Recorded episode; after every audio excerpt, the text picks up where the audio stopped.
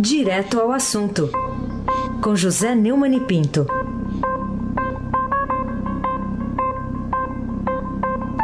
Oi, Nêumanne, bom dia. Bom dia, Raíssa Abac, o craque. Bom dia, Carolina Ercolim, tintim por tintim. Bom dia. Bom dia, Almirante Nelson e o seu pedalinho. Bom dia, Diego Henrique de Carvalho, bom dia, Moacir Biase, bom dia, Clã Bonfim, é Manuel Alice Isadora, bom dia, melhor ouvinte, ouvinte da Rádio Eldorado, cento e sete vírgula três F M, Raíssa Abac, ô craque! Vamos lá, comentando já o primeiro assunto que está na manchete Estadão, P I B do país cai zero vírgula dois por cento, o governo pode liberar vinte e dois bilhões de reais do F G T S, acabou a festa? É, seu Raíssa, que cacetada. Nós já estávamos convivendo ali com números baixos, o Pastore já tinha avisado através de sua consultoria que estávamos a caminho da recessão. Mesmo assim, quando cai uma paulada dessa na sua cabeça, a moleira fica mole, mole, mole, né? É, segundo o I B G E, é, na comparação com o quarto trimestre de dois mil e dezoito, houve essa queda. E com o primeiro trimestre de dois mil e dezoito, uh, o P I B cresceu zero vírgula cinco por cento, mas isso não consola em nada, porque o resultado coloca o Brasil na fronteira de uma recessão técnica, como o Pastore avisou. Um jargão dos, dos economistas vai explicar que quando a economia deixa de crescer por dois trimestres consecutivos, o que põe a política econômica do governo Bolsonaro em alerta. E o Paulo Guedes já disse que o governo está estudando liberar os saques de contas do Fundo de Garantia, né? É o, o velho expediente, né? Ele chegou até a falar em liberar as contas ativas, né, do emprego atual de quem está trabalhando. É, isso é uma tentativa de estimular a economia e poderá entrar em vigor após a aprovação da reforma da Previdência, que passa a ser agora, né, a, a condição para tudo, né? É... E também confirmou a liberação de saques do PIS-PASEP, independentemente da idade do beneficiário. Já estava na hora de o governo começar a indicar outras medidas, sem esperar a aprovação da Previdência, que aqui para nós, inclusive, me parece já bastante próxima, né? Carolina Ercolim, tintim por tintim. Muito bem, Nêumanne. Bom, aqui esta péssima notícia poderá levar o presidente Bolsonaro, que reconheceu que houve, né, quem votasse nele por considerá-lo o menos pior, a corrigir os rumos da sua gestão para reverter a tragédia na economia. Lembrando que hoje também tem divulgação sobre a taxa de desemprego no país. É, essa é a taxa mais dolorosa da economia brasileira, é, é. O, o, a coisa mais difícil que tem para superar, e o esforço precisa ser grande. Então, vamos tentar aqui dar um pouquinho de otimismo, né? Ontem, na posse simbólica de Gilson Machado Neto como presidente da Embratur, o Bolsonaro eh, disse duas coisas interessantes. Primeiro, que não existe governo bom com economia ruim. Segundo ele, pode botar um santo como presidente, governador, prefeito. Ele não falou mito também, mas pode botar um mito, como chamam os seus adoradores, né? Se a economia for mal, ele vai ser defenestrado de lá. Aí ele completou: quem poderá vir depois de nós? Quantos aqui votaram em mim até eu sendo mais ruim, ou menos ruim, melhor dizendo? Pois é, essa frase, esse escorregão, esse lapsus linguae, né, que é uma expressão do, do velho Freud no, na psicopatologia da vida cotidiana, pode indicar uma mudança de comportamento do presidente, de postura. Quem sabe ele está começando a entender aquilo que eu venho repetindo aqui. Ah, tudo, o sucesso dele na campanha começa com um uso adequado das redes sociais, eh, que permitiu com que ele sobrevivesse à pancadaria dos meios de comunicação tradicionais, eh, não participasse de debates, né, e que não fosse sequer mais a palanques depois da facada. E tem ainda o episódio da facada, que é uma tragédia pessoal, mas do ponto de vista do marketing político, muita gente acha que terminou por é, amainar a imagem dura dele e com isso facilitar a vitória. Mas o certo é que a vitória final, no primeiro e no segundo turno, se deveu muito mais a, a dois tipos de votos. Primeiro, o antipetismo. Ninguém aguentava mais o P T. Pelo menos ninguém entre os que votaram nele. E, e o segundo é o fato de que ele era o único que naquela pleia de, de candidatos não tinha problemas com a Lava Jato nem com o combate à corrupção, o que levava o cidadão a acreditar que a Operação Lava Jato e outras operações congêneres seriam prestigiadas e não boicotadas no governo dele. Isso ainda não foi combinado com o Congresso, eu espero mais notícias do Congresso, mas de qualquer maneira nós estamos fazendo um raciocínio só como ele foi eleito. Então, é, quem sabe, depois dessa consciência aí no discurso lá da posse da Embratur, o, o presidente passe a governar, primeiro para os eleitores dele, que por enquanto ele está governando para o, os, os públicos originais lá das redes sociais, controlados pelo filho Carlos, o zero dois, né? E depois também para os adversários, não ficar batendo o tempo todo, porque o presidente do Brasil é presidente de todos os brasileiros e ele jurou isso. E mais do que jurou, ainda discursou na posse dizendo isso, Carolina.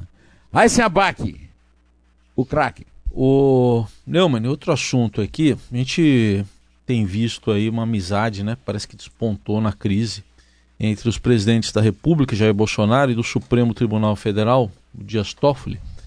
É...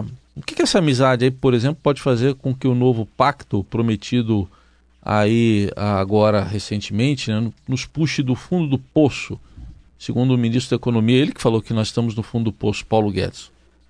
E eu falei aqui que está longe, quer dizer, de chegarmos no buraco negro que fica embaixo do fundo do poço.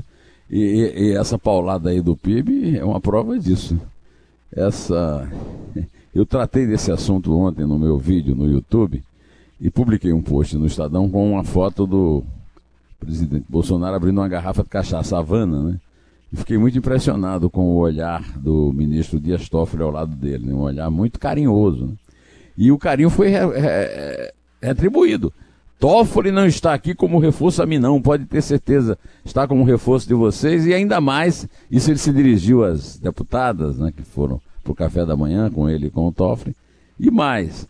Disse que tem sido uma pessoa excepcional. Eu, pessoalmente, peço vênia para discordar, porque, aliás, eu acho que ele é excepcional, mas sempre para o mal, nunca para o bem, né? É, de qualquer maneira, é, o Bolsonaro está na idade de poder escolher as suas amizades. E eu acho muito arriscado acreditar, principalmente nessa palhaçada de pacto, né? Que o... o Dias Toffoli nem precisou tomar aquela cachaça Havana, que na verdade quem foi a Joyce Reisman que ganhou de outra deputada lá, né? Mas é isso aí, Carolina Ercolim, tintim por tintim. É isso aí. Então vamos falar também sobre encontro, é, o que você encontrou nos jornais de ontem para se sentir apoiado, né, por ter usado no título do seu post, do comentário aqui no Eldorado de ontem, que soltou uma rábula no Planalto. Ou faltou, faltou uma rábula. É, faltou faltou uma rábula. um rábula no plano. Um rábula. É, um rábula. É, a Carolina não é da nossa geração, viu, viu, Raíssa? Eu convivi muito com rábulas. Havia uma deficiência de, de, de falta de. Hoje há excesso de advogados. Não, na minha infância e adolescência, havia uma deficiência, uma, uma falta de. Então, se usavam rábulas, pessoas que não se formaram em direito e que se a, arvoravam em advogados para defender os seus clientes, né? E, e então, eu, eu, eu, faz uns dois ou três dias, vocês testemunham, que eu tenho dito que essa briga toda pelo COAF foi desnecessária, que isso se resolvia com um decreto. E ontem, eh, tomei o maior susto quando li um artigo chamado Governo de Polêmicas Frívolas e Ignorância Constitucional, de, do professor de Direito Constitucional da Universidade Federal do Rio de Janeiro, João Pedro Accioly. Eu quero somente citar para vocês, eh, para... vocês que estão aí na mesa e para vocês que estão nos ouvindo, que esse professor citou para meu gáudio o artigo da Constituição que fala especificamente do que eu defendi aqui. Que, é, o advogado-geral da União tinha a obrigação de ter avisado ao Bolsonaro que não precisava mandar para o Congresso. Já que o chefe da Casa Civil é veterinário, entende de boi, de vaca, de cavalo, de jumento, né? Mas não entende nada de lei. Então o professor Accioly, que entende, escreveu no Valor Econômico. Ao presidente da República compete, segundo a Constituição Federal de oitenta e oito, dispor, Constituição, mediante decreto sobre administração e funcionamento da administração federal, quando não implica aumento de despesa nem criação ou extinção de órgãos públicos. Artigo oitenta e quatro, inciso sexto A. É, desculpe eu é, cantar em cima do ovo posto, mas é, não é nem eu que sou aclamado como um grande ignorante em direito, é, um, um desconhecedor absurdo do regimento das casas do Congresso, e apoiei aí, sem querer, querendo, né? E, e agora não adianta chorar sobre o leite derramado, porque, como dizia o meu ídolo Luiz de Camões, agora é tarde, Inês é morta. Raíssa Abac, o craque. Ô, Nêumanne, vamos falar um pouco dessa disputa, essa briga entre o ministro da Educação, Abraham Weintraub, que ele comprou com deputados a respeito das verbas para a restauração do Museu Nacional da Quinta da Boa Vista no Rio. Quem é que tem razão? Em primeiro lugar, o, o, o, o Museu Nacional da Quinta da Boa Vista pegou fogo porque é, está sob a administração da Universidade Federal do Rio de Janeiro, que usou as verbas federais para... é para criar uma rádio, instalar uma emissora de rádio, e nunca cuidou do museu, como, aliás, os museus não são cuidados no Brasil, né? É, o, o, essa discussão agora sobre a verba foi, a verba não foi, a culpa é do deputado, a culpa é do Ministério, é uma discussão completamente desimportante, mas é, ganhou aqui um destaque porque o ministro da Educação resolveu fazer... Um, como é que chama? um post nas suas redes sociais para, para transferir essa, essa responsabilidade, né? Começou o post dizendo avião, o, o, o... Heisen, o que é que o Frei Crisólogo diria de um ministro da Educação que, que não sabe que o verbo haver não flete, não pode ser usado no plural? É um completo idiota, né? Ele fazia Mas... chamada oral pra gente lá. Fazia chamada oral, é? Fazia. O Heisen, você... Você acha que ele te daria palmatória para você dar uns bolos nele, não? Não, ele, ele ia chamar minha atenção. É, ele, não, eu tô dizendo, é... O, aquele eu, sotaque eu, holandês. Você não, porque você, já quando você aprendeu a falar, já, já falava havia. É. Eu sei, eu, tenho, eu conheço a sua fama lá em Mogi. Sim. Tá eu certo? Tinha um amigo que falava, houveram problemas, não houveram mais. Problemas, é o não ministro... Hão mais. Nós, é, não hão mais. Não hão mais. É, vamos, vamos, estamos aqui esperando, porque não tem ninguém para contar. Estava precisando de um professor de português, esse ministro aí, babaca, né? Bom, de qualquer maneira, o, o grande momento dele é quando ele, ele pegou o guarda-chuva e, para falar que havia uma chuva de fake news sobre o Ministério, saiu da, de cena ao som de Singing in the Rain, um dos meus filmes favoritos, clássico dos musicais, é o nosso, é, o Gene Kelly do Bexiga. Vamos lá? Tá chovendo fake news, ô Almirante Nelson? Tá chovendo ou não tá? Tá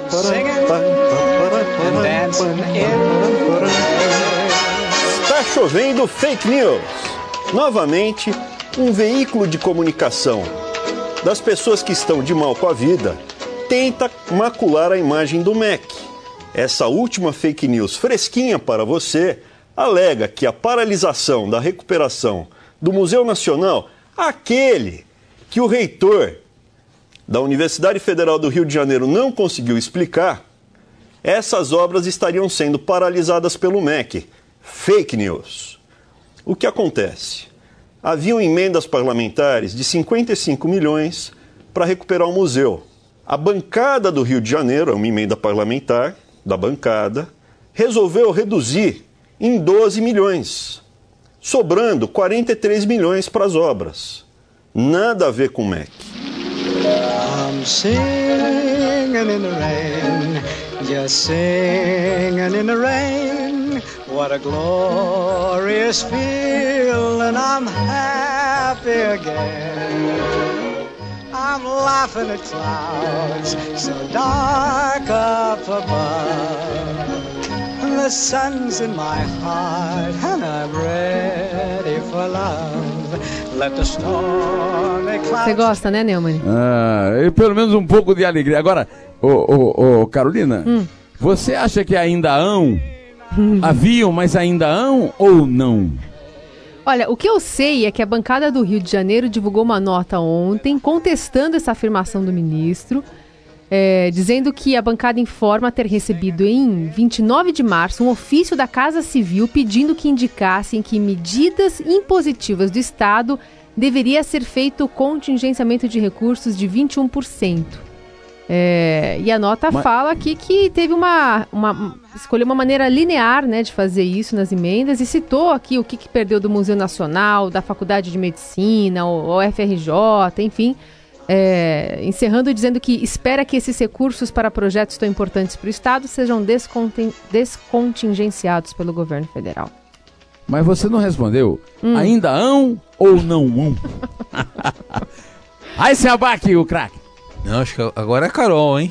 Agora é eu Carolina, pego o guarda-chuva para mim e sigo aqui falando é, Carolina. sobre... Ô Carolina, ah. você não acha que é o caso dele tomar banho dessa chuva, já que ele... Tirar o, tirar o guarda-chuva e Eu, eu e tomar acho que um ele, banho, né? ele choveu no molhado, né, Mani? Ah, obrigado, Carolina Abac. Falar sobre as razões de uma liderança, né, do Partido dos Trabalhadores, Gleisi Hoffmann, para cobrar do ministro da Justiça, Sérgio Moro, providências a respeito da prisão de um tio da primeira-dama, Michele Bolsonaro, acusado de pertencer a uma milícia no entorno de Brasília. Gleisi Hoffmann, que tomou de assalto ontem as manifestações pseudo-estudantis que fracassaram exatamente pela invasão dos partidos e, da, e das, é, dos movimentos sociais, é, comentou a prisão de um tio de Michele Bolsonaro acusado de pertencer a uma milícia aí no entorno de Brasília. Ele, ela disse o seguinte: cada vez mais é evidente o envolvimento da família Bolsonaro com milícias, seja no parentesco, nos empregos, relações e condecorações. Está mais do que na hora de Sérgio Moro, ministro da Justiça, tomar providência. Que providências, ô Gleisi? Doidou, minha filha? O homem foi preso, sem interferência nenhuma do ministro. O ministro não tem nada com isso. Nem houve nenhuma tentativa do presidente de intervir. Isso aí podia ter sido. Ela podia até ter elogiado. O presidente não quiser, não, não prende o tio da minha mulher, não. O homem foi preso, ô Gleisi. Mas é idiota. Agora sim, Raíssa Abac, o craque. O Nêumanne, é, a defesa do ex-presidente Lula ainda está contestando lá a parcialidade do ex-juiz, agora ministro Sérgio Moro, mas ontem teve uma última recusa ao recurso, nesse sentido, do relator da Lava Jato, o ministro Edson Fachin. E aí? É a última porque é a mais recente. Não será a última, eu acho. Nós vamos ter que aguentar muito essa notícia. Eles pedem e o Fachin nega porque é um absurdo esse pedido, né? Querer dizer que o... o, o... Sérgio Moro entrou numa máquina do tempo, ficou sabendo que o Moro ia ganhar a eleição. E para ser ministro dele, é, condenou o Lula, tendo o volume de provas que ele tem para condenar. É, vou lhe contar um negócio. É coisa que rábulas do meu tempo não fariam, viu, Carolina Ercolim? Tintim por tintim. Ô, Nêumanne, vamos falar sobre um personagem importante aqui da história da Rádio Dourado. Queria saber o que, que você tem a dizer sobre a passagem de Zé Nogueira pela sua vida. Bom, eu conheci o Zé Nogueira nos anos setenta do século passado, quando eu frequentava os estúdios da Rádio Eldorado na rua é, Major Quedinho, o Estúdio Eldorado, né? Eu ia lá com o Hermeto Pascoal, a Tereza Souza e o Walter Santos, do estúdio no, é, do Som da Gente, aquela... É, aquele selo de música instrumental. E o, Zé, e o Zé Nogueira sempre foi aquele cara que alegrava qualquer conversa, né?